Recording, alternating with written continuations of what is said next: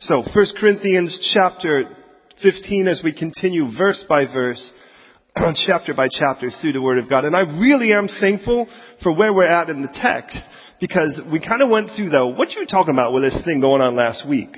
It was the whole, uh, really, can you honestly say there's no such thing as a resurrection? Can you even debate over that subject matter? If, I mean, think about what you're saying to say that. And that's where Paul was addressing. And I want to kind of put things into perspective. So I want to go right to prayer. So I'm just chomping at the bit to kind of get into the teaching and context so that we can get right into our beautiful text tonight. So pray with me, would you please? Lord, as you intend for your word to penetrate our hearts and take deep root, to challenge us and exhort us and correct us and rebuke us and exhort us, confirm, Lord, those things in our hearts that you've spoken, to equip us for every good work. Do so now in, your, in this time. May we truly receive your word with gladness, inculcate it into our lives, and allow you, Lord, to bear forth the fruit of obedient hearts surrendered to you in your will. And Lord, as we look at this, make it more than just a simple theological tenet, Lord. Make it something that every one of us gets. And I just love you, Lord. I pray for that fresh filling of your Holy Spirit so that you would do through me what I cannot humanly do. Speak to every one of us in our ears in our hearts in our minds tonight that we will be personally addressed, personally spoken to, radically, radically met. We commit this night to you. Redeem every second, I pray. May we have so much fun in your word and now captivate us. May every second be perfectly spent. Jesus, in your name. Amen. I would say tonight as it would any, please don't just believe me. Don't just assume it's true because I say so. Search the scriptures. Let the Bible always have the final say. Now it's important to note, by the way, that's one of the reasons we do go verse by verse chapter by chapter through the Word of God because we really want to make sure we get everything into context. But let me kind of start off here with a kind of a concept. In the first 19 verses, Paul now, and this is a guy who used to be a Christian killer, Christian persecutor, thought he would squelch out this cult thing that he thought was a cult, this Christianity at the time called the Way, till he met Jesus personally. God has a habit of doing that, by the way. You're probably aware of that. And the man was radically changed. Ultimately, through a series of events, he will find himself on the mission field. He will take, in essence, four, arguably five trips. Four are recorded in scripture. On these mission trips, he will go out as an apostle. He will be sent out by the Holy Spirit, by his church, prayed for, sent with blessing, and off he goes with an apprentice, with an assistant, and he goes out and he preaches the gospel, invests in the group, and then normally flees for his life to the next town. On his first trip, Paul basically went to Cyprus and the southern, almost to the center of Turkey. Would head back the way he came. But the second trip, Paul will wind up now with a new apprentice, a new assistant, and he'll wind up making his way into Europe. During that second trip, he'll make his way all the way over to Greece. And when he makes his way over to Greece, he will plant this church here roughly about 50 AD. Now it's roughly 55 to 59 AD, I should say, I'm sorry, and roughly five years later now, and he's hearing messages about this messed up church. And he gets a letter, assumedly from these three guys, Stephanas, Fortunatus, and Achaicus, who basically start the whole letter by saying, here's the church, it's messed up, here are the problems, and also we have a bunch of questions for you, Pastor Paul. How do you answer these? So the first six chapters, again, he addresses the problems within the church, and then from chapter seven on, it's a very tidy book, chapter seven to the rest, he's answering these questions. During this, one of the things that seems to have arisen is there seems to be a debate within the church. And the debate is over whether there really is a resurrection. Now, it's interesting because when we get through this text, and we will be going through a good portion of it, well, perhaps, Uh, and, and in that particular uh, area, what you'll find is, is that a church stuck in an area where it recognizes it is different from the world around it will be challenged to make one of two uh, stands. One of those stands is to be ardently different from the world around it, and the other is to seek to absorb as much of it as possible. In other words, to try to be as cool as you possibly can and not go to hell. And unfortunately, every church is either going to be impacting the community it's in, or it's going to be impacted by the community it's in. And unfortunately, the second one never turns out well. Now understand, this is why we don't seek to become like the world, because we used to be like the world.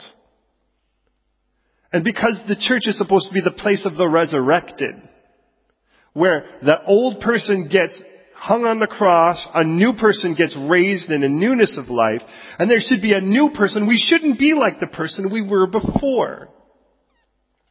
This particular church that Paul is writing to, and again, planted in a place that was known for its sin, known for its sexual promiscuity and tolerance, known for its open drunkenness and crazy carnival-like attitude, the church is still struggling with figuring out where it fits in. And if you don't realize that you are a citizen of heaven and we are called to be ambassadors of the place that we live but don't have never really been there, but, but we get hints of it in church.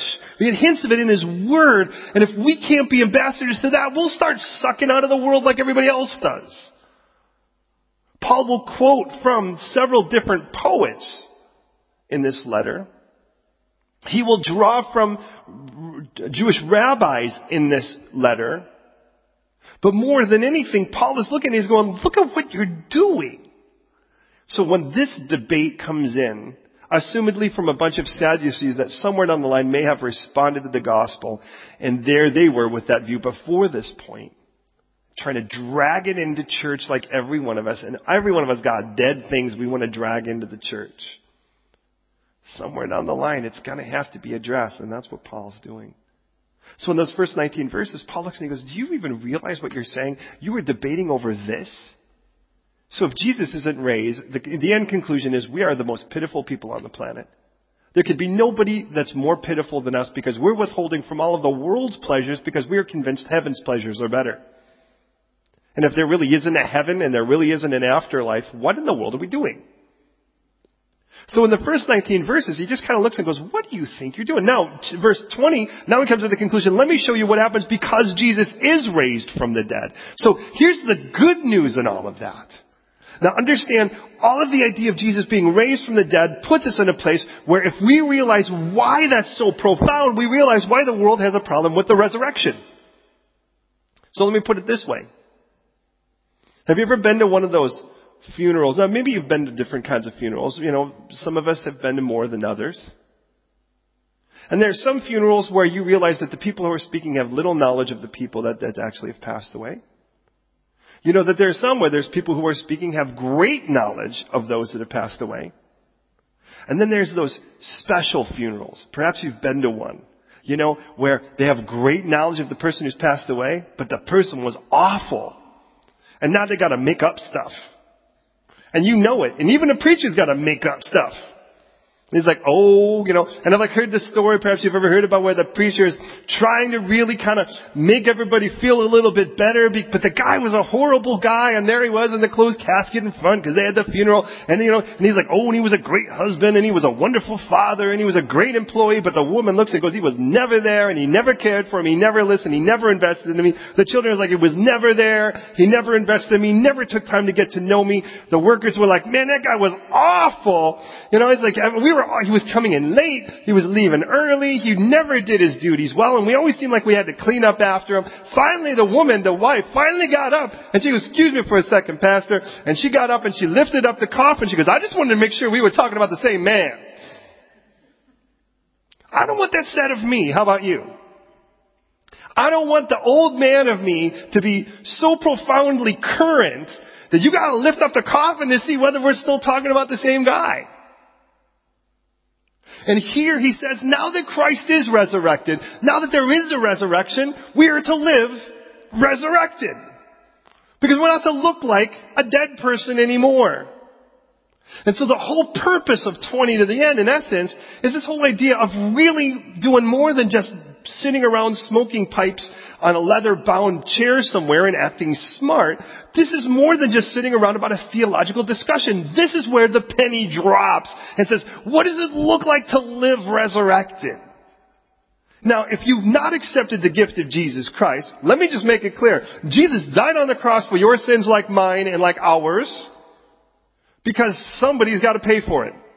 And God in His infinite love gave one provision. You have to be perfect to die for someone else, and the only one qualified is Him. So He came down, died on the cross for your sins and mine, paid the price in full, just as Scripture promised, was buried, just as Scripture promised, three days later, rose again, and when seen by a whole lot of people, and those whole lot of other people testified and wrote it down, and that's what we read.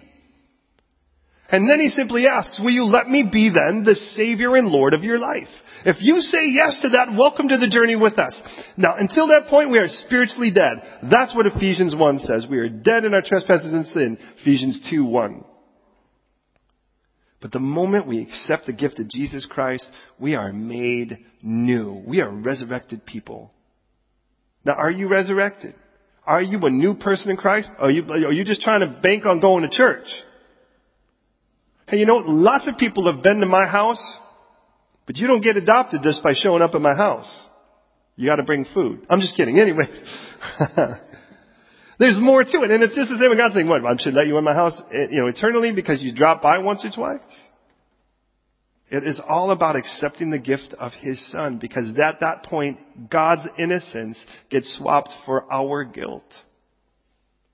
So now that Christ is risen from the dead. Now if you haven't, here we go. I'm just, I'm not even going to wait. I'm going to do it right now. Just pray this prayer with me. Lord Jesus, if that really is true, I'm going to say yes.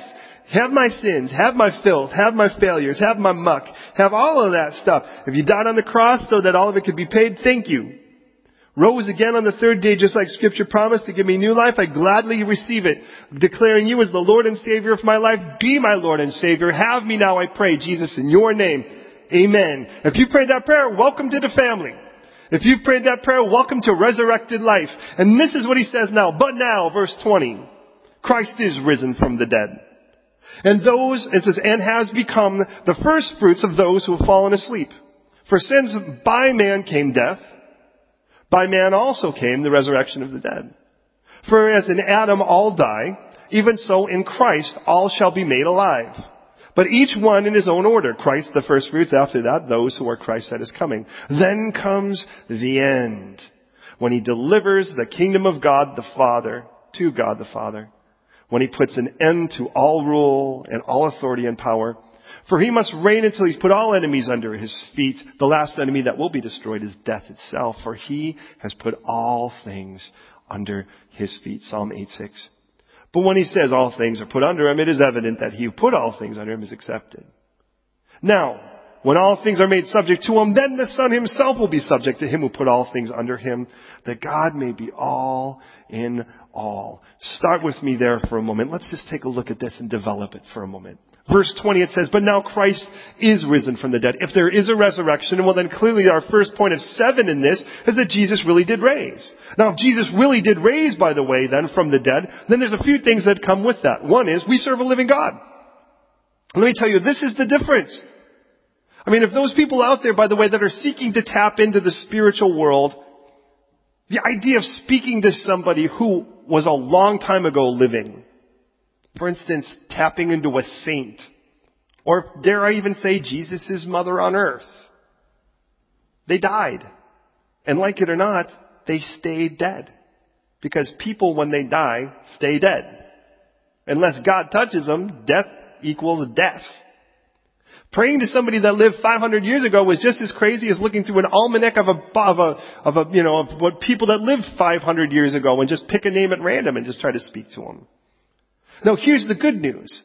Jesus really did raise from the dead and I serve a living God and because He's a living God and a living Savior, He is to be reckoned with.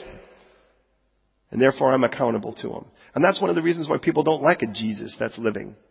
Somebody that was nice, that taught people things, that pet puppies and was kind to people and gave children ice cream cones sounds really nice and happy, but a, but a living savior and a lord and the judge of all the earth? Hey, that's an entirely different story. But we don't talk about Jesus like he's an ideal, do we? We don't talk about him like he was just some kind of society we joined, some secret thing with a handshake and maybe a secret ring or an amulet. He's a person living and risen that lives inside of me and you, and He's changing us from the inside out. And, he, and I tell you what, the, the very outlook and priorities God puts in us can only be attributed to Him. So the beginning starts with this. If there really is a resurrection, and since there really is a resurrection, then Jesus really is living. He is living. And His resurrection means that when I talk to Him, it makes sense because He's living. Two, and notice what it says then. It says as well, and has become the first fruits of those who have fallen asleep.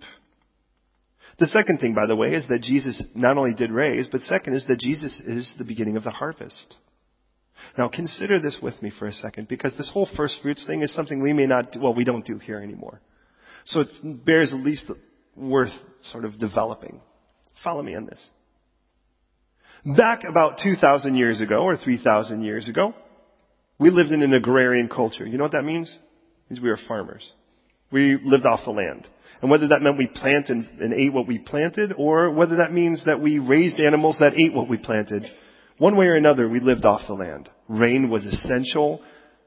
Greenery was essential. Temperate weather was essential. I mean, today, let's face it, we could live in a place that rains over 300 days a year and it doesn't interrupt anything as long as we don't take our laptops outside. Most of the work can get done under any society now, under any form. We could live in Yakutsk. It could be 40 below and it would still be okay. But back then we lived off of the land. And as we lived off of the land, the harvest was everything because the harvest was whether we ate or not. It was really, to be honest, it was our future. So there were harvests at the beginning of the summer, there were harvests at the end of the summer.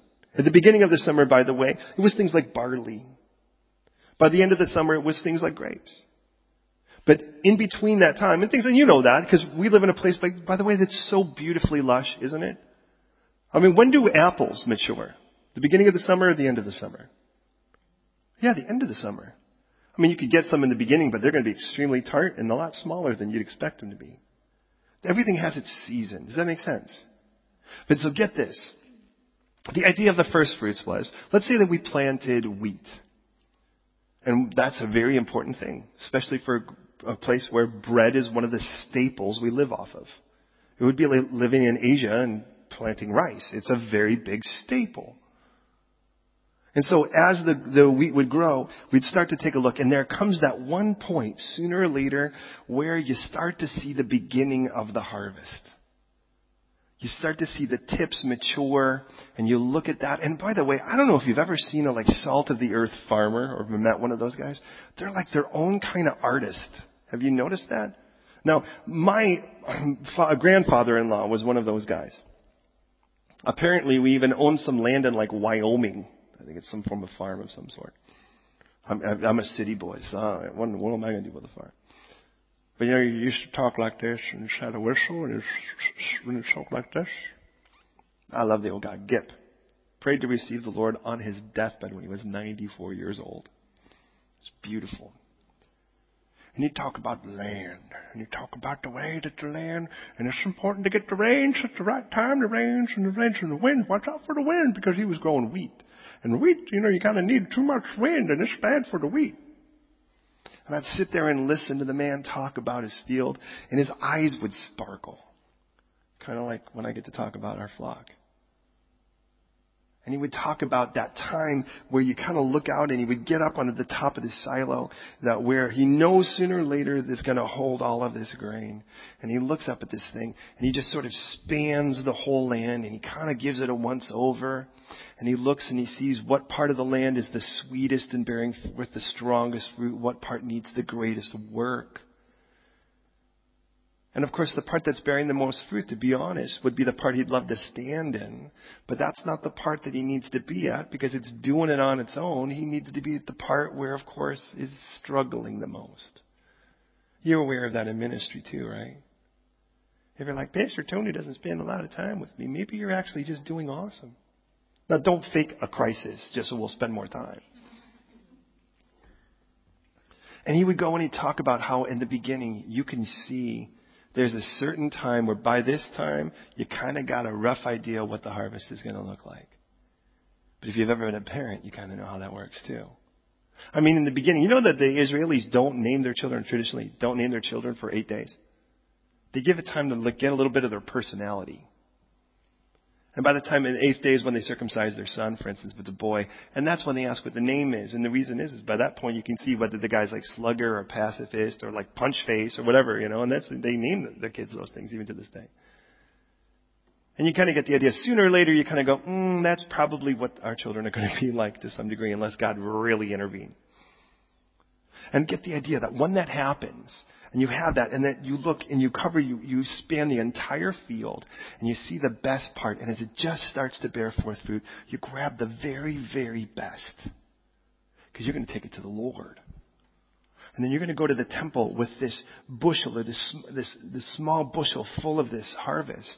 And you lay it before the Lord. And you take that first fruits and you put it on the ground like this and you go, and you stomp it right before God. And then you say, as this is, may the harvest be. And that was the declaration. The idea is that's why you took your best. I mean, why would you take your lousy and then say, let my whole harvest be as lousy as this? You took the very best and then you're like, now this, God, I pray, because only you can make this harvest. No one else can make the harvest. I can't even make the harvest. I can interfere with it, but in the end of it all, you're the one who brings the harvest. I want to give you the best and I want to put it in the ground, let it be crushed because it's got to die. And it's interesting because even if those of you who will go to Israel with us, we're going to go to one of those places, God willing, called Kfar Kedem which means ancient village, by the way. And there's this Hasidic, this traditional uh, Hebrew man He's a friend of mine by this point, and he talks about it. It's been so fun because he has all these Jewish traditions. And one of the things he says is when they sow seed, they cry. He says, I don't know why. It's just a tradition. When we sow seed, it, we, we cry. And, and if you know the guy, he's not like one of those kind of guys that just cries because something makes, you know, like everybody, he just doesn't cry over everything. And it was interesting because I gave him a little bit of time to kind of go over and he's like, well maybe it's because the rain comes and since that's like water falling, water falls from my face.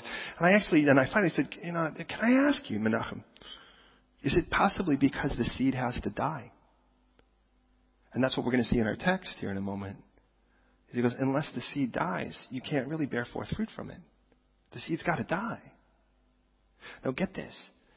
The idea of it is, is that you look and you took the best and you're like, wouldn't it be great if the entire harvest looked like this? If my whole field was like this, do you get that? And this is called the first fruits. Now let's put it back into where we are in the church. God took his son and he took him and he put him to the ground. he did this. And he said, as this is, let the harvest be. And we are then the harvest. We wonder why Jesus said, hey, the workers are, are few. Oh, the, the, the, the harvest is plentiful. It's the workers that are the problem. The problem isn't the harvest. The problem is the workers. There's not enough of them. So would you pray that the Lord of the harvest would send harvesters? So the disciples are like, yes, Lord, send harvesters. And then Jesus goes, go. And you can see them going, go where? It's like, you were praying. You were praying for people to go to the harvest. I'm sending you to the harvest. Like, yeah, I was praying, but I didn't think it meant me. And that's, by the way, much of our prayer life is volunteering, though we don't know it in our prayer life. We're like, Lord, go ahead and change my family. God, change. And God's like, perfect, you volunteered. And you're like, oh, no, no, no. Do it without me. You're big enough. And God goes, you showed up at the line the moment you started praying. The prayer closet becomes the place where the bugle gets blown. And understand, for him to say that, the resurrected Jesus that sin could not conquer, that death could not overcome, the one that all of the man-made religion couldn't interfere with, the one that lived most holy and in constant fellowship with the Father, guess what? Welcome to being the harvest to the first fruits. He goes, this is what happens because there's a resurrection. Because you accepted Jesus, you're resurrected, and because you're resurrected, guess what? You are now part of this harvest. That's the point here. So follow me on this. So it says then, but Christ now is risen from the dead, has become the first fruits of those who have fallen asleep. And then he actually relates it. For since by man came death, that we're speaking of Adam there, by man also came the resurrection of the dead. Our third point, our first is Jesus really did raise. Second is Jesus is the beginning of the harvest. And the third is I too await a resurrection. He says that he has become then, it's just because by one person came, res, uh, came death, the other person came resurrection. Notice the order. Death comes first. You can't have a resurrection without a death. What's interesting is the church loves to and wants to live a resurrected life, but isn't interested in dying. We want to live the power that's on the other side of the grave, but we won't go through the cross to get it. Or we'll happily receive the cross of Christ because that paid for our sins. It's the cross we have to pick up daily and follow Him. Nah, that's the hard one. And then He says, and by the way, if I await because I am now a partaker of that resurrection, well then what I do now matters for eternity. Jesus wants to reward what I do with Him. So, as in Adam I'll die, even so in Christ all shall be made alive. And that's what I get to look forward to. And I realize from this point forward, here's the difference. Because I am resurrected in Christ, the glory days are in front of me. The gory days are behind me. Hey, if you don't know Jesus, the best you got is now man, the best is yet to come. There'll be a day I will shed this physical frame. Glory, hallelujah. And I'll be able to walk with Christ without any limitation. Now, but each one in his own order.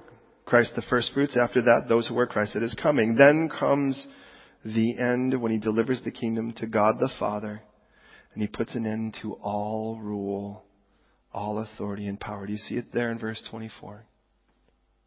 Listen, because there is a resurrection, all other rule will be put to an end. Do you know what that means? There is going to be a day that you'll never see corruption again. You'll never have to deal with politics. Hallelujah. You'll never have to deal with anything that's demonic. Hallelujah. There'll only be one in charge there will only be one way, and it'll all be right. Now, until then, we live in a fallen world with a fallen politic, with fallen people. How do you know it's going to be messed up? It involves people. People like the church is messed up. It involves people. We are the margin of error. But God has no error. And He knows what He's doing. There is going to be a day when all principalities, all powers, all dominions, every governor, every president, every, you know, whatever it is, every king, every queen, every prime minister, there will be nothing. There'll only be the King of Kings. And when then that day comes, you won't have to worry about listening to a boss who seems to know less than you do. You won't have to worry anymore about punching a clock, waiting for the time to be done. You'll be stepping into eternity and everything is going to be amazing. Verse 25 says he must reign until he's put all of the enemies under his feet and the last enemy to be destroyed is death. Do you realize that there is going to be a day when even death will not appear before you anymore? You know what that means? I mean, no more caskets, no more cancer, no more catastrophes, no more heartaches, no more goodbyes, no more pain, no more suffering, no more loss. You'll never have to say, watch out. Call me when you get there. You'll never have to look when crossing the street of gold. There'll never be death again. But I want you to realize this. The physical death that we grieve over here on earth, and I know some of us, even this last year, have really gone through it. People that we know and we love dearly, we've lost relationship with due to them ceasing to live on earth anymore. That is what God experiences in every moment. Sad to say, with the majority of the world. Why we grieve so much, if you think about it, is we've lost our relationship with Him. We can no longer be intimate with somebody who's passed on. You can, I mean, the memories make us feel close, perhaps, when we have those reminiscent moments. Those moments when our heart throbs and pains a little bit and feels like it's been gripped because someone that we care for, the closest thing we can feel to them is really something that we recollect. But I'll never have to say goodbye to another person I love again. And I was raised around it. And if you've ever been there where you've watched and you've had to say goodbye, every best friend that I've ever had before I met my wife has died. And sad to say, the majority of them have died in front of me. And you get to this point where you just kind of wall yourself up, don't you? You're like, you just don't love as deep. You don't invest as much. You don't let in as deep. Because you never want to experience that again. There's always that part of you that has to figure out how to temper how much you let in. I the Lord tells us to guard our heart. He knows what this world is like. Man, there's going to be the I'll never have to do that anymore. I'll never have to stare at a face and just memorize it just in case. It'll always just be life. Jesus. You know what the coolest part is? I get to spend it with you. I get to spend it with my family. I get to spend it with every person that I know intimately that bears my surname. Oh Lord, come quickly. Now, verse 27 he says, that he's put all things under his feet, and when he says all things are put under him, well, it's evident then that those who put, that he who put all things is accepted. In other words, when the Father has given it to his Son, the Father's not going to be submitting to the Son. The Son has always been submitted to the Father in this. And there'll be a day when everything is put under Jesus' feet, and then Jesus turns and hands it to the Father. It's interesting, because with all the authority that the Lord gives us, we'll turn like with our crowns and lay them before the feet of the Lord. And it says, you know what happens in the end? Verse 28. That when all things are made subject to him, then the Son himself will also be subject to him, who put all things under him, that God may be all in all. Hey, you know, in the end of it all, God the Father will be everything. I will see that nothing really was ever about me anyways except in his heart. And everything truly insignificant in the world will really just be gone. And then we get to these really wacky verses. Look at verse 29. It says, otherwise, what will they do who are baptized for the dead, if the dead do not rise at all? Why then are they baptized for the dead? That's the first of these arguments. The second then is, then why do we stand in jeopardy every hour? I affirm by the boasting in which, uh, see, in you, which I have in Christ Jesus uh, our Lord, I die daily. If in a manner of men I have fought with beasts at Ephesus, what advantage is it to me if the dead do not rise? Well, let us eat and drink, for tomorrow we die. Hey, don't be deceived. Evil company corrupts good habits. And Paul has, it's, you know, it's like, it's like Paul's almost quoting, if you think about it, it's almost like Paul's quoting some sitcom right now. Like if Paul were to do this today, what would this look like? Paul would be quoting something that was on, you know, sort of on the radio. He goes, you guys are already singing this. What does this mean to you now? But you ever wonder about this baptized for the dead thing? Now there are cults who take this and do really wacky stuff with it. They wear their special underwear and you get baptized for, uh, you know, great grandpa something and it's called binding so to make sure it gets them out of, out of purgatory or whatever. None of that's scriptural, by the way. And so here's the problem. And so let me help set some boundaries on this. You want to look at, when it comes to something that's doctrinal, you want to make sure that in one way or another it's commanded, commended, or condemned in the gospel, lived out in or not in the book of Acts, and then taught as a, some form of doctrine in the epistles. For which nowhere are you going to read this. This is it. So some will say, well, look at the early church practice, this baptizing for the dead, and they get all kinds of wacky places with it. But did you notice in this, by the way, just without even having to develop too much, in verse 29, the word they? Notice it doesn't say, what will they, this he says, what will they do who are baptized for the dead? It doesn't say, what will we do or what will you do who are baptized for the dead? He says, what will they do? Who are the they? We don't know. The only thing I know is the they can't be the Corinthians and it can't be Paul because it wouldn't be they if he said it. So there's some other group out there that's doing this. So why would Paul even bring this in? Because this is what happens when the church ceases to be the influence on the world around them. They start sucking off of bizarre things that go around and they try to make it part of the church. So let me tell you what, uh, what you might not know, by the way. There is just north of Corinth, across the Saronic, or right across the Saronic Gulf, is a city called Eleusis. And Eleusis, by the way, was the center of what was called the mystery religion. And it's interesting because this mystery religion spoke exactly of what they're talking about here. You read it, by the way, in Homer's hymn to Demeter, by the way, that's page 48 and, or 478 and 479. You read about it in Cicero when he's, when he writes De Legibus, by the way, natural law. That's in like chapter 2, paragraph 14, sentence 36, if you really want to know. Sophocles does so, by the way, in his Pindar fragment 212. Uh, Orpheus does it in his Orphic fragment 245. I mean, that's just historical stuff. But all of them speak about this special hidden society where everybody kind of does things with their like magic rings and their hand, magic handshakes. Sound kind of familiar? And in all of that, by the way, there's this idea that they try to tap into, the, they do these seance-oriented things, and then people get baptized. But here's the point of it: is that the church tried to figure out how to. They use the term redeem we try to figure out how to redeem that. And we see that happen in church. It's like we found some song and we like the groove of it, but it's totally ungodly. So we're just going to redeem it. We're just going to change the lyric of it. We're going to change it to Jesus, and I'll just redeem the song. The problem is anybody who's like sinning back with that song isn't going to hear the new lyric. They're going to go back and go, "Oh, I remember when I was in the club with that song."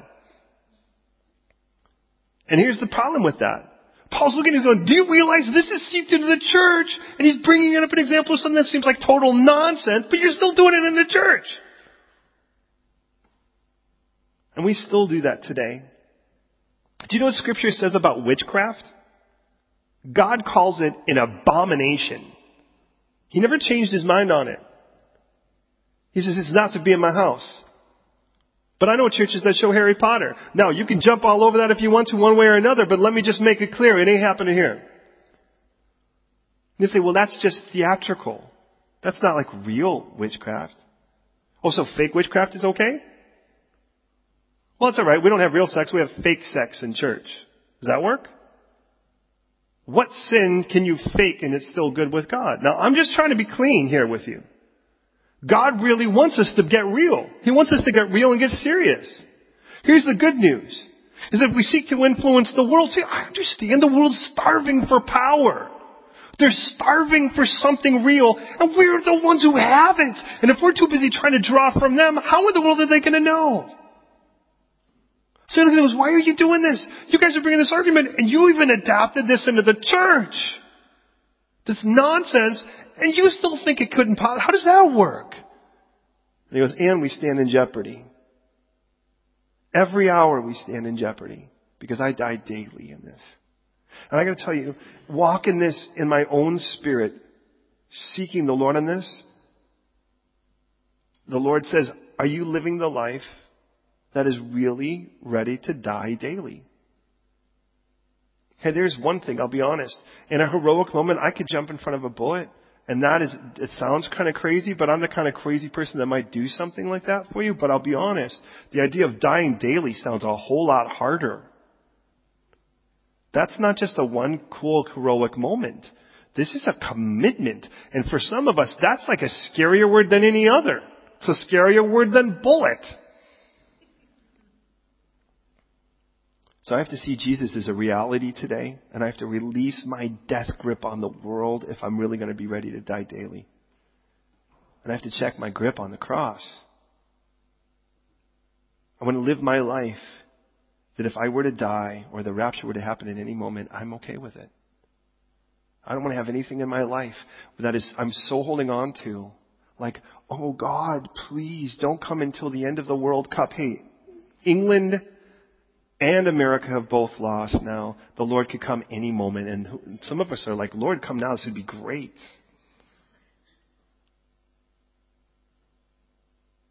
As I die daily. Could you imagine? I'm glad to die daily. You know why? And that's what we, we, we, as we start bringing this around now.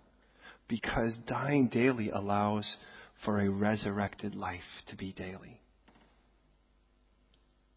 If in the manner of men I fought wild beasts in Ephesus, what advantage is that to me if the dead don't rise? Let us eat and drink, for tomorrow we die. By the way, that's a, that's Epicurus, by the way, the one we get the term Epicurean from.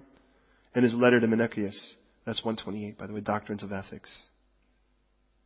Menander, by the way, speaks of something of this like as well in Thais 2.18 when he talks about evil company corrupting good habits. But God says, look at you just let's just make sure you know this If the best you can get is this world, then you might as well just, jo- just jump into the world. But we don't have that. We have better than that. So he says this. I know what you're going to say, and this is playing what's called peripatetic. And by the way, he says, awake to righteousness. Then it was, wake up, you guys, and don't sin. For some don't have the knowledge of God. He goes, you know, you're so busy trying to sin right now, people aren't even knowing about Jesus. And he goes, I speak this to your shame. Goes, if you were actually busy being filled with Christ, people would know about him. But someone would say, oh yeah, Mr. Smartpants, well how are the dead raised up and with what body do they come? And Paul hears that little cheeky talk. This is why, by the way, some will not cremate, right? Because, but hey, let's face it. If you're, if you're like, if people died thousands of years ago, what do you think they look like right now?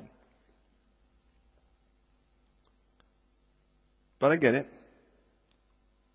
So what body are you going to use? And he goes, don't you realize, and I love that he uses the term foolish one. What you sow is not made alive unless it dies. You want to bear fruit? Fruitfulness comes with after death. Remember, it's stomped in the ground, and then you say, as the first fruit is, let the whole harvest be. What you sow you do not sow that body that'll be, but the grain, perhaps wheat or some other grain, but God gives it a body as He pleases. And I love this. Listen, God gives it a body as He pleases. I am going to have a body that God gives that will please Him. It won't be driven by sin. It won't struggle with the passions of this world, but rather it will have the drives of Christ. Could you imagine thinking every thought pleasing God? Your body wanting to serve instead of sin? Could you imagine? Imagine if your body wanted to, but your brain didn't, how funny that would be. Somebody comes out and needs something, you're like, oh, I don't want to, and your body's like, oh, and you're like, no, no, no, sit down, and your body's like, oh, I'm going to help. How strange we would look. He goes, but there's going to be a day it'll all be His. Hey, look, at all flesh isn't the same flesh. There's one kind of flesh of men, there's another kind of flesh of animals, another fish, another birds, we're aware of that. Well, there's celestial bodies and there's terrestrial bodies. The glory of the celestial is one, the glory of the terrestrial is another. Now listen, the things of this earth, the glory is temporary. The things of eternity, they're eternal. There is one glory for the sun, another for the moon, a glory for the stars, and even one star differs from another in glory, which by the way leads me to believe in, if he's sort of setting things up here, that we might still look different from each other. So also is the resurrection of the dead.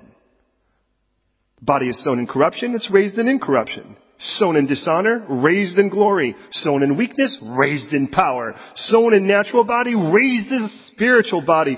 This is a, there's a natural body and there's a spiritual body. As it is written, Adam became, the first Adam became a living being. The last Adam became a life-giving spirit. However, spiritual is not like the first. The natural is. And then after that, the spiritual. The first man was of the earth, made of dust. The second man is the Lord of heaven. And as the man of dust, so also are those who are made of dust. And as the heavenly man, so also are those who are heavenly. And as we have borne the image of the man of dust, in other words, we look like Adam, so we also bear the image of the heavenly man. Now, this I say, brethren, flesh and blood cannot inherit the kingdom of God. Corruption neither. Corruption can't inherit incorruption. And then he ends with this last point. Now listen, as we get around this. This is what we deal with right now. Ready? Corruption, dishonor, weakness, and it being natural. That's what we have now. The moment we start living resurrected, let me tell you what it starts to look like. Incorruption, glory, power, and spiritual. That's what it starts to look like. And the moment we start living that life, there's going to be a day, it's all it's going to be. All it's going to be. It'll never be corruption again. We'll never see decay. Do you know what corruption means? Have you ever left an apple out? It changes colors. You ever leave a banana out? What happens? Changes colors. Sooner or later, the only thing it's good for is bread. We have one of those water filters. You know those kind that where you put all the water in and it filters and it's supposed to be really great? But it sits out somewhere near the sun. Mold grows on the inside of it. How does that work? I'm like, that's supposed to be pure water. Where did the mold come from? Follow me on this as we close this up. We're to live resurrected. The old life decays. The old person decays. The mind doesn't get sharper, it gets weaker. The body doesn't get stronger, it gets weaker. breaths get shorter, steps get slower. He goes, that all reminds us that this is not permanent. But the good news is, and he talks about planting it. It's just like a person that dies gets planted in the ground. He goes, there's a whole new thing that rises, baby, and the whole new thing that rises is full of incorruption and full of glory and full of power. And that's what God says a resurrected life should look like. It shouldn't look like the dying world out there that's sipping and, by the way, nipping and tucking and sucking and injecting and, I mean, you were injecting pork disease in your face to try to keep it, you know, from looking older. It's called botulism. Remember that? You eat bad pork, you swell up like, you know, a gas balloon because of the bacteria. And now they put it in your face so that you kind of like, oh, I'm so angry, but I can't do it because my, I can't not smile for 45 minutes. And he goes, you know, here's the thing. You were born of the man of dust, and that man of dust, by the way, you're gonna come, you're gonna end up like him. But the good news is, if you are a part of Jesus, you become more like him. And you know, that is as good a news as you could possibly get, isn't it? Hey, no, look at, don't get me wrong. I'm not telling you you shouldn't take care of yourself. I've heard someone say that, and who knows if, you know, they tell you stories about all these guys like, you know, I, I, I can't call Spurgeon and ask him, you know, but I heard some, whether it was Spurgeon or whether it was, well, one of those guys.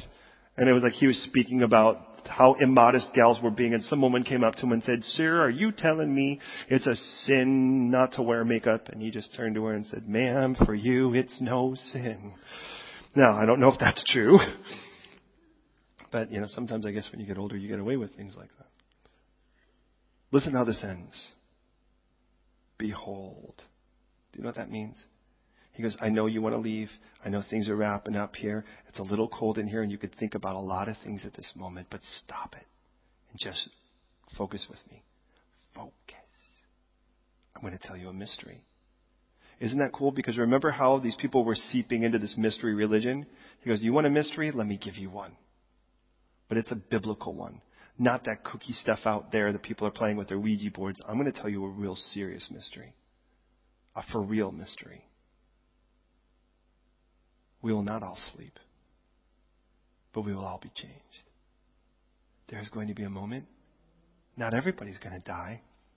There is going to be a moment when we're all going to be changed, whether we've died or not. And in that moment, in the twinkling of an eye, it isn't like you have a lot of time to think about it. It's going to be like quicker than that. And it just says there'll be that last trumpet. The trumpet will sound. The dead will be raised incorruptible, and we will all be changed. Because you want to know about a mystery? At any given moment, the Lord could come. And here's the cool thing. It isn't like any of you who are afraid of heights are going to freak out when he sucks you into the sky. It is going to happen so quick, like the twinkling of an eye. All of a sudden, there'll be no more pain. All of a sudden, there'll be no more decay, no more death, no more tears. No more regrets. And it tells us in Isaiah 66, when we stand before Him, He's even going to remove our memory of sin. We will never even remember anymore what we've done wrong or what anyone's done to us. For this corruptible must put on incorruption this mortal immortality. And the idea is we get to change from corruption to incorruption, from mortal to immortal. In other words, from temporary to permanent. For this corruption has put on when this corruption, corruptible has put on incorruptible and this mortal immortality, it'll be brought to pass that which is saying, and he goes, hey, you know what? You've been so busy. You're so into the world. You have to, it's like everything, it's like you don't even have scriptures. You have song lyrics. He goes, but let's get back to scripture, shall we? Because it'll be brought to pass what is written. Death shall be swallowed up in victory. Isaiah 25, 8, by the way, when it says he'll swallow up death forever. And the Lord will wipe away tears from their faces. Hey, this is Old Testament stuff here. This isn't a New Testament thought. The rebuke of his people he will take away from all of the earth, for the Lord has spoken. In other words, God says, I've said it, it's going to happen. And you know what we're going to say at that moment? Oh death, where is your sting? O hell, where is your victory? The sting of death is sin. The strength of sin is the law. but thanks be to God who gives us the victory through our Lord Jesus Christ. Therefore, my beloved brethren, be steadfast. Stand strong with me. Immovable. We're not going to give up any more ground. The world says this is the way it is, and someone stands up and says, I think Jesus was a compassionate gay guy that would be more than happy to. Hey, people who, it's amazing how when you do something, you're an expert in everything. Let me just declare to you, God knows who He is. And He doesn't need someone who doesn't know Him to declare it. He needs people who know Him to declare it. And listen, be steadfast. Be immovable. No time to give up ground and try to make friends with the world. It is time to take ground for the Lord. Influence this world around us. Always abounding in the work of the Lord, knowing that your labor and is not in vain in the Lord. Because there is a resurrection, my labor isn't in vain. And here's how we end it. Verse 55, Oh death, where is your sting? Verse 57, thanks be to God who gives us the victory. Follow me on this as we bring this to close. Listen, beloved, you cannot have a victory without a challenge. And we want to live victorious lives, but we don't want challenges. And we're like, I just want to live a life that's comfortable. Where is the battle to be victorious in that? Jesus leads us in victory, but to lead us in victory, there has to be a competition. There has to be some form of fight. And I've heard it said, you may not be the best fighter, but you are in the best fight. The good news is, beloved, the fight you're going to fight is whether you want to live unresurrected or live resurrected because you have a choice. The world doesn't. The world's gonna live dead because that's who they are. Until you come to Christ, that's all you have. And now here you are. It's like dual citizenship. Where do you want to make your claim?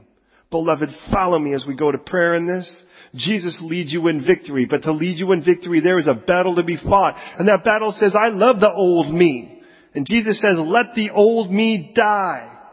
Not me. I, I nailed him to the cross. I buried that boy. Let him stay there. And let's live a new life now. One that isn't corrupted. When the dirty joke happens, we don't listen to tell someone else. When the horrible things happen around us, we don't partake and stick our toe in the pool and say, well, at least I didn't get fully wet. How much poison do you want in you? I'm going with none as we go to prayer, beloved. You can't have resurrection without death. Death has to happen before resurrection. You can't have fruit without death because the seed has to die to bear forth fruit. And I want to bear forth fruit every day. I want to live resurrected every day.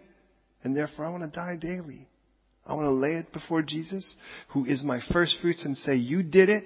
I want to do it now. You want to walk with me in that? Let's do it. And let's let Jesus make us what He wants to make us. Different from the world so we can impact the world around us. Hey, the Lord could use one person to transform the world around us. What could happen if He used all of us in this room right now? Pray with me, would you please? Thank you, Lord, so much for this beautiful text. Thank you, Lord, for what you've done in our hearts. Lord, I pray right now, if there is just, we're, if we are flirting with the world, we're trying to play more cadaver games, and we're, we're, we're sniffing around tombs we don't belong in, and we're not there trying to call out the dead, but rather to try to lie among them, forgive us and transform us right now. We don't want to try to let the world seep into the church so that the world feels comfortable in here. I don't want anybody to feel comfortable in here in their sin. I don't want to feel comfortable in here in my sin, but rather, Lord, may we feel comfortable in you in here. Lord, that no matter how bad the sinner is, they could come in and lay it at the cross and find forgiveness and find new life just like you intend. But Lord, for that to happen, we have to be willing to die daily like you call us to. And Lord, I, I confess to you, that is a battle, but you lead us in victory. And so Lord, Forgive your church, and I don't mean just us, but the church in mass for not being steadfast, for not holding our ground, but giving it up somehow and then trying to give the world saying, you write the rules so that we can be your friend. We don't want to be friends with the world. We want to be the friend to the world the right way, which is to lead them out of their graves and lead them to you. So Lord, please Teach us, Lord, that either for the swimmers, we're going to look at them as sharks or lifeguards. Make us the lifeguards you call us to be. And please, Lord, today, let us gladly let you lay who we were down to live the resurrected life you call us to. As Paul would say, that even in knowing the power of your sufferings, that he would know the power of your resurrection. Oh God, let us live those resurrected lives now, we pray. Jesus, thank you for dying on the cross to show us what death really looks like. Thank you, Lord, for rising from the grave, for raising from the dead, so that, Lord, we could see what resurrection looks like. And Lord, as much as these bodies still may decay, inside we're renewed in every moment. And Lord, thank you that our spirits don't have to suffer entropy. Thank you, Lord, that our spiritual lives do not have to suffer decay, but rather, Lord, they could become more vibrant with every moment, the opposite of what happens at this world. And so, Lord, Jesus says, You're more than our Savior, but our Lord, and our love and our life. Lead us in that resurrected life, we pray. Jesus, in your name. Amen.